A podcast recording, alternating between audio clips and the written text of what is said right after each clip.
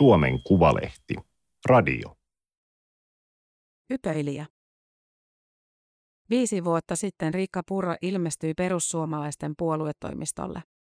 Hänestä voi tulla Suomen seuraava pääministeri. Mistä hän tuli? Toimittaja Samuli Suompää. Teksti on julkaistu Suomen Kuvalehden numerossa 40 kautta 2021. Ääniversion lukijana toimii Aimaterin koneääni Ilona. Ennen haastattelua perussuomalaisten puheenjohtaja Riikka Purra valitsee kahvinsa puoluetoimiston keittiön automaatista.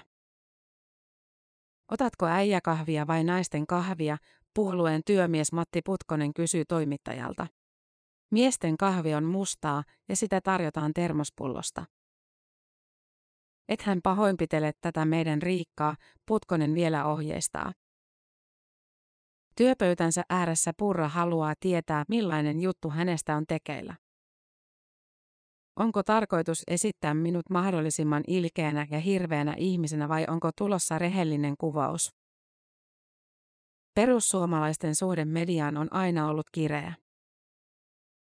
Purra kertoo ymmärtäneensä jo noin kymmenvuotiaana, että mediassa on kyse politiikasta. Maisäiti työskenteli Tampereella Yleisradion TV2 viidetoimituksen sihteerinä. Koko lapsuus kului Purran mukaan pöydissä, jossa yleläiset taivastelivat yhteiskuntaa ja oman työpaikkansa poliittisuutta. Mitä vanhemmaksi kasvoin, sitä paremmin aloin ymmärtää Yleisradion suhdetta muuhun yhteiskuntaan. Se on lapselta aika paljon ymmärretty.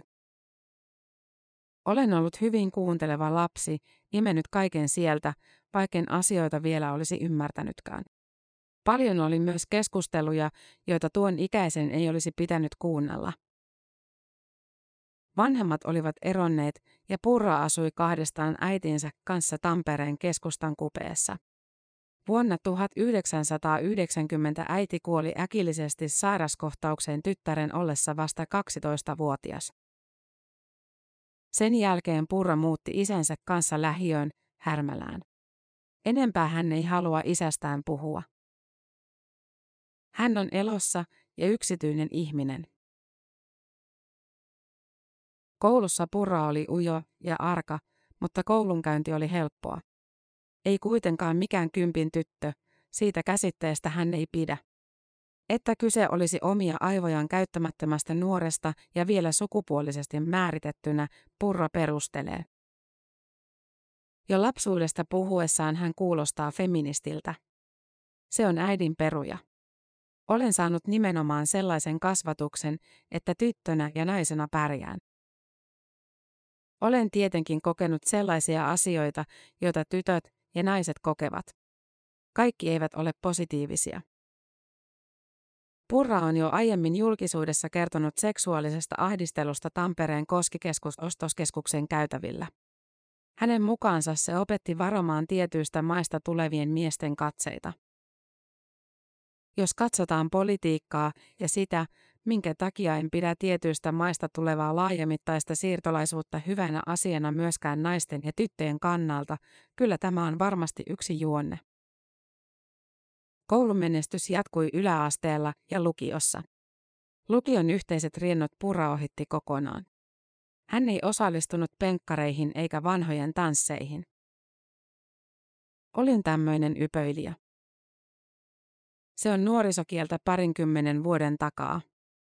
Ypöilijä on erakko, tyyppi, joka puuhaa asiansa itsekseen, ypöyksin. Myöhemmin se on kaduttanut purraa. Että teki asioita usein vähän eri tavoin kuin muut. Lukion jälkeen Purra piti välivuosia opiskelusta, teki töitä McDonald's-ravintolassa, eteni vuoropäälliköksi ja mietti, mitä haluaisi tehdä. Jossain vaiheessa hän suunnitteli ryhtyvänsä lääkäriksi, mutta ei arkuuttaan hakenut lääketieteelliseen tiedekuntaan. Luonnontieteet kiinnostivat. Purra haki opiskelemaan biologiaa. Hän korostaa lukeneensa kokeisiin vain kaksi viikkoa. Onneksi en päässyt sisään. En varmaankaan olisi viihtynyt. Turun yliopiston valtiotieteelliseen tiedekuntaan hän pääsi sisään ensi yrittämällä vuonna 1999. Ne muutamat, jotka muistavat Purran opiskeluajalta, kertovat hänen ollen valtavan lahjakas. Kyllä minä luin ihan valtavasti, paitsi tenttikirjoja, niin paljon muutakin.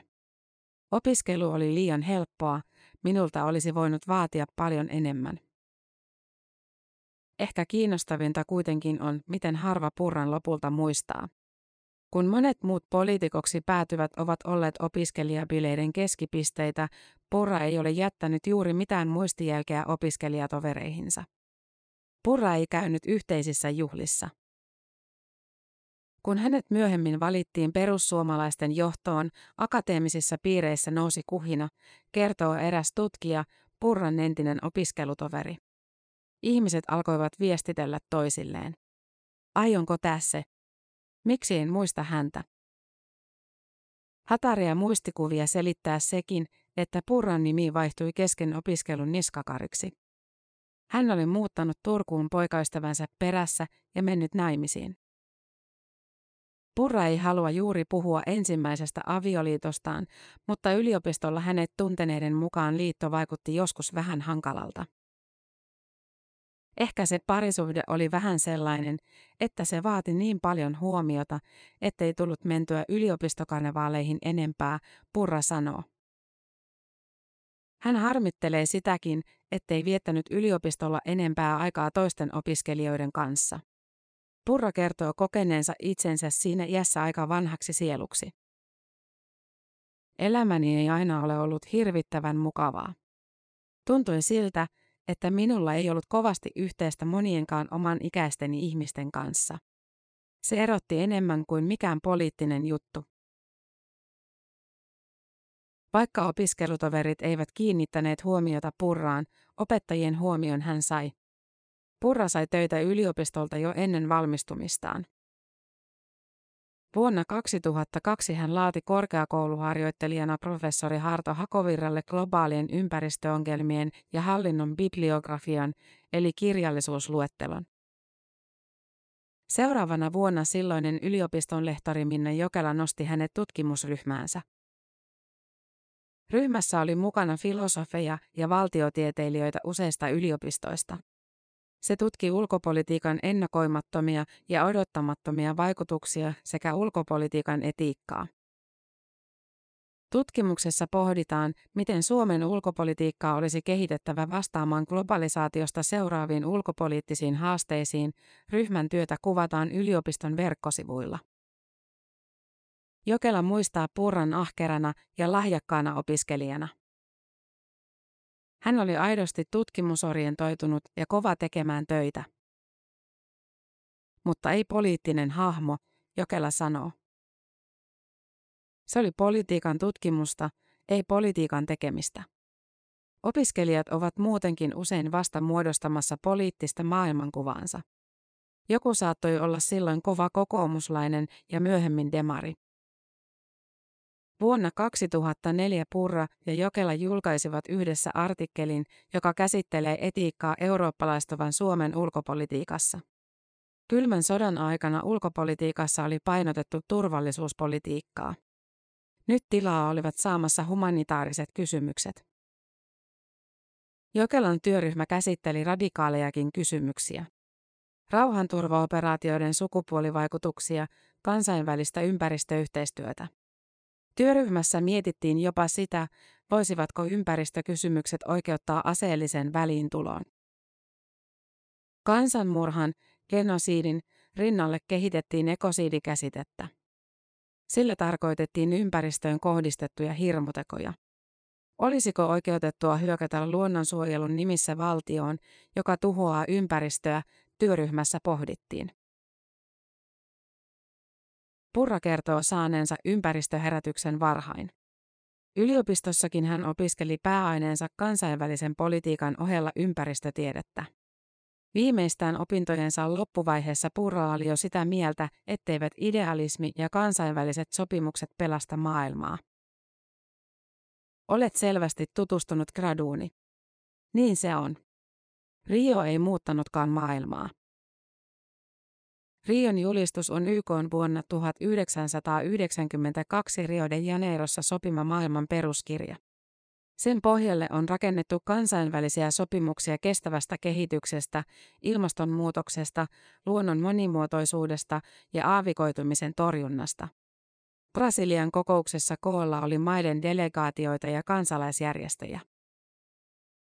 Kerätään populaa ympärille ja kaikki kertovat olevansa huolestuneita. Siellä sitten puhuttiin muutamia päiviä ja mikään ei muuttunut. Ja mikään asia ei koskaan muutu. Purra kertoo oppineensa, että niin politiikassa kuin tosimaailmassakin on kaksi polkua. Toinen on se, mitä sanotaan ja puhutaan. Toinen on se, mitä tehdään ja tapahtuu. Tällaisista olin kauhean kiinnostunut jo silloin. Miksi jotkut asiat eivät etene, vaikka niihin laitetaan hirveästi poliittista energiaa? Purra näyttää omaksuneen jo kansainvälisen politiikan opintojensa aikana ajattelun, jossa empatia ja idealismi siivotaan pois politiikasta. Ne väistyvät realismin tieltä. Empatia, rakkaus ja muut inhimilliset tunteet toteutuvat ihmisten välisessä kanssakäymisessä. Kun siirrymme politiikkaan, puhumattakaan vielä valtiotasolle, se on osin mahdotonta. Purra ryöpytti Progradut työssään ympäristöjärjestöjä. Hän kritisoi ympäristöliikettä epädemokraattiseksi ja sen ajamia tekoja turhiksi ja tehottomiksi. Osia gradusta Purra voisi milloin tahansa lukea eduskunnan puhujanpöntössä. Tuskin kukaan huomaisi, että ajatukset ovat yli 15 vuoden takaa, ajalta ennen politiikkaa. Maahanmuuttovastaisuuden, jota Purra itse nimittää maahanmuuttokritiikiksi, aika oli vasta myöhemmin. Hän kritisoi toimittajien yrityksiä yksilöidä jokin tietty hetki, jolloin hänestä tuli maahanmuuttokriittinen. Politiikkaa lähestytään erillisinä sektoreina ja pinnallisesti. Ei maahanmuutto ole muusta irrallinen kysymys. Kaikki poliittiset näkemykseni rakentuvat sen saman maailmankuvan avautumisen pohjalle. Se tuli osaksi pragmaattista politiikkanäkyäni vasta ympäristökysymysten jälkeen. Maisteriksi valmistumisen jälkeen Purran piti alkaa valmistella väitöskirjaa. Minut ikään kuin imettiin sinne mukaan. Ei olisi kannattanut suostua, ennen kuin olin miettinyt, mitä oikeasti haluan tutkia. Jatko-opinnot viivästyivät, koska elämään tuli paljon suurempia asioita. Samalla reissulla, kun vein tutkijakoulun hakemuksen postiin, ostin apteekista raskaustestin. Se näytti positiivista. Pian ensimmäinen avioliitto päättyi eroon. Purra tutustui Turussa tulevaan aviomiehensä Mikko Välimaahan. Vuonna 2006 uusperhe muutti pääkaupunkiseudulle, ensin Vantaalle. Purra kiinnostui maahanmuuttoon liittyvistä kysymyksistä. Vantaalla tilanne näytti aika paljon pahemmalta kuin Turussa ja Tampereella. Purra alkoi aktivoitua yhteiskunnallisena keskustelijana. Nyt keskustelukumppanit eivät löytyneet yliopistolta, vaan Helsingin maahanmuuttovastaisista piireistä. Hän ryhtyi lukemaan perussuomalaisten tulevan puheenjohtajan Jussi Halla-ahon skripta-blogia ja osallistui muutaman kerran keskiviikkokerhon kokouksiin. Näissä epämuodollisissa keskustelutilaisuuksissa käy äärioikeistolaista Suomen sisu-järjestöä lähellä olevaa väkeä. Useita sisun entisiä ja nykyisiä jäseniä vaikuttaa nykyäänkin perussuomalaisten politiikassa eduskuntaryhmää myöten. Kovin monta kertaa Purra ei usko keskiviikkokerhossa käyneensä. Puoli tusinaa on varmaan lähempänä totuutta kuin kymmeniä kertoja. Ehkä viisi. Olin odottanut syvällisempää keskustelua maailman politiikasta, mutta siellä juotiinkin vain kaljaa. Purra tapasi kerhossa myös Halla-ahon, mutta sanoo, ettei muista kohtaamisesta paljoakaan. Purra ei itsekään näytä tehneen suurta vaikutusta keskiviikkokerholaisiin. Kolme aktiivista kerholaista kertoo, ettei muista tuolloin tavanneensa Purraa. Olin hiljaa ja kuuntelin, Purra sanoo. Internetistä ensimmäinen jälki Purran poliittisesta toiminnasta löytyy vuodelta 2004. Tuolloin Suomessa kerättiin nimiä adressiin kansanäänestyksen järjestämiseksi EUn perustuslaillisesta sopimuksesta. Ensimmäisten allekirjoittajien joukossa olivat muun muassa Vasemmistoliiton johtoon edennyt Paavo Arhimäki, kristillisdemokraattien nykyinen puoluesihteeri Asmo Maanselkä ja vihreä helsinkiläispoliitikko Leostranius. Adressin 2819 allekirjoittaja. Riikka Niskakari, Turku.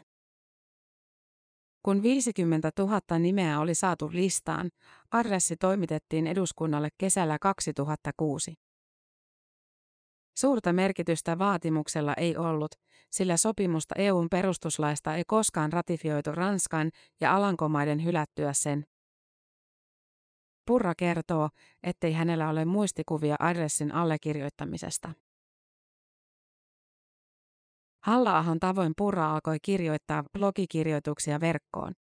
Hän on myöhemmin poistanut ensimmäisen bloginsa kokonaan. Purra sanoo, ettei muista syytä vanhojen tekstien hävittämiseen. Kirjoituksiin viitataan kuitenkin keskustelupalstoilla. Kommenttien perusteella aiheet ovat liittyneet maahanmuuttoon, feminismiin ja perussuomalaisten vaalimenestykseen. Oma puolue oli löytynyt. Myös kotona Purra keskusteli mediasta ja politiikasta toimittajapuolisonsa kanssa. Purra tarjosi mielipidekirjoituksia lehtiin.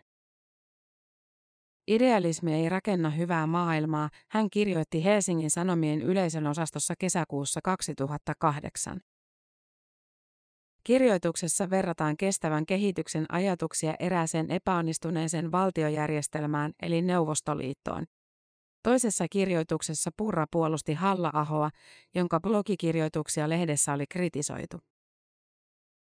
Helsingin Sanomien joulukuussa 2010 julkaisemassa kirjoituksessa Purra syytti maahanmuuttobisnestä vääristelystä ja katsoi, että vallalla oleva ideologia syyllisti suomalaisia pakolaisten palauttamisesta lähtömaihin.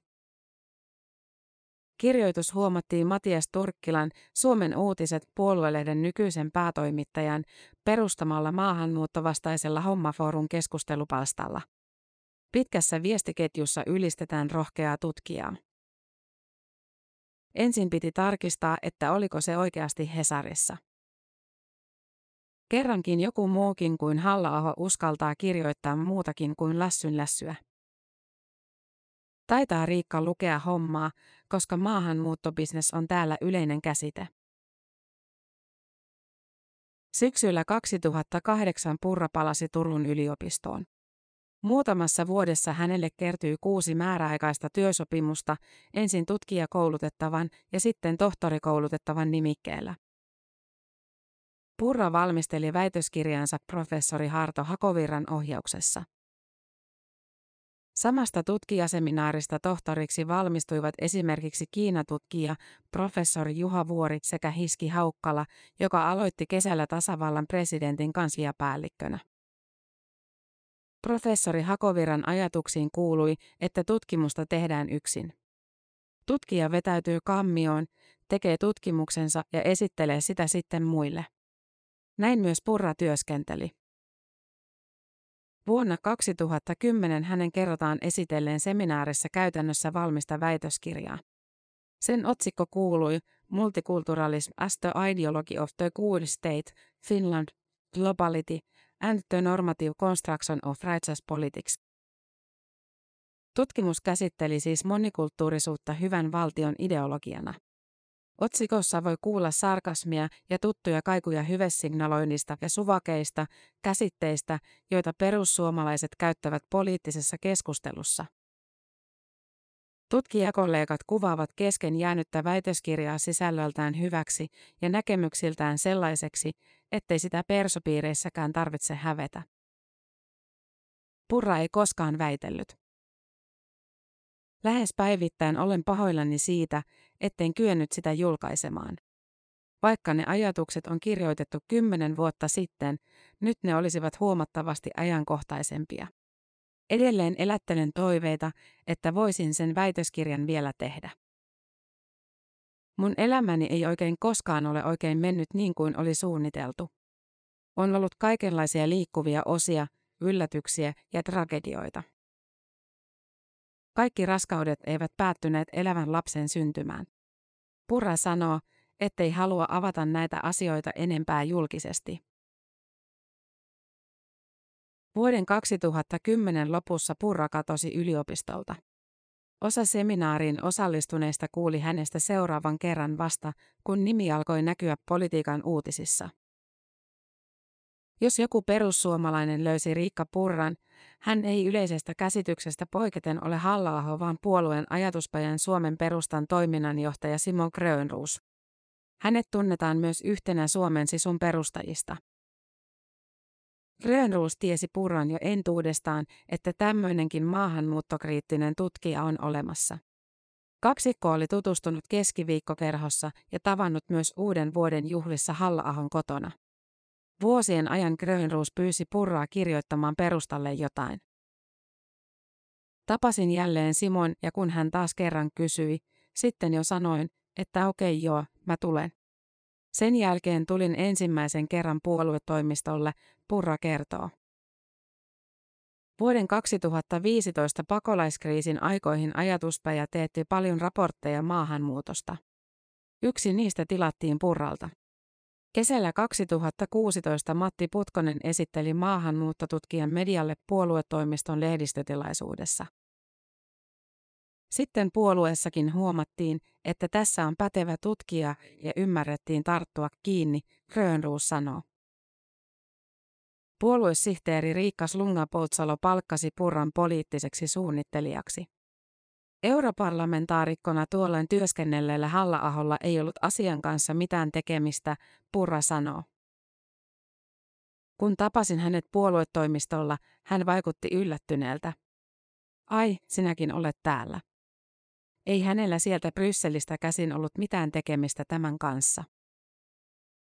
Puoluejohto hyväksyi palkkaamisen, Purra korostaa. Hän viittaa tuolloiseen puheenjohtajaan Timo Soiniin ja varapuheenjohtaja Jussi Niinistöön. Ei minua tänne salaa tuotu. Purra kertoo oivaltaneensa pian, miten kaukana puoluetoimisto ja eduskuntaryhmä toisistaan olivat ja Soinin vetämä ministeriryhmä molemmista. Vaikka varsinaiset työtehtävät olivat puoluetoimistolla, Purra alkoi heti osallistua myös perussuomalaisten eduskuntaryhmän kokouksiin. Sitä, mitä Purra itse kutsuu yhteistyön parantamiseksi eduskuntaryhmän ja puoluetoimiston välillä, jotkut puolueesta myöhemmin ulos joutuneet pitävät myyräntyönä, jonka tavoitteena oli kaivaa maata Soinin jalkojen alta. Kun halla kesän 2017 puoluekokouksessa nousi puheenjohtajaksi ja eduskuntaryhmä hajosi, Purra oli jo perussuomalaisten avainpelaajia. Soini ei koskaan nähnyt Purrassa samaa potentiaalia kuin Grönruus, Putkonen ja Slunga Poutsalo. Purran nimeä ei mainita kertaakaan Soinin elokuussa 2021 ilmestyneessä kirjassa Yhden miehen enemmistä. Entisen kansanedustajan Simon Elon poliittiset mustelmanin kirjassa Purrasta on yksi lause, jossa hänen kerrotaan ollen paikalla eräässä kokouksessa. Edes toimittaja Lauri Nurmen teoksessa perussuomalaisten hajoamisen historia ei Purraa mainita.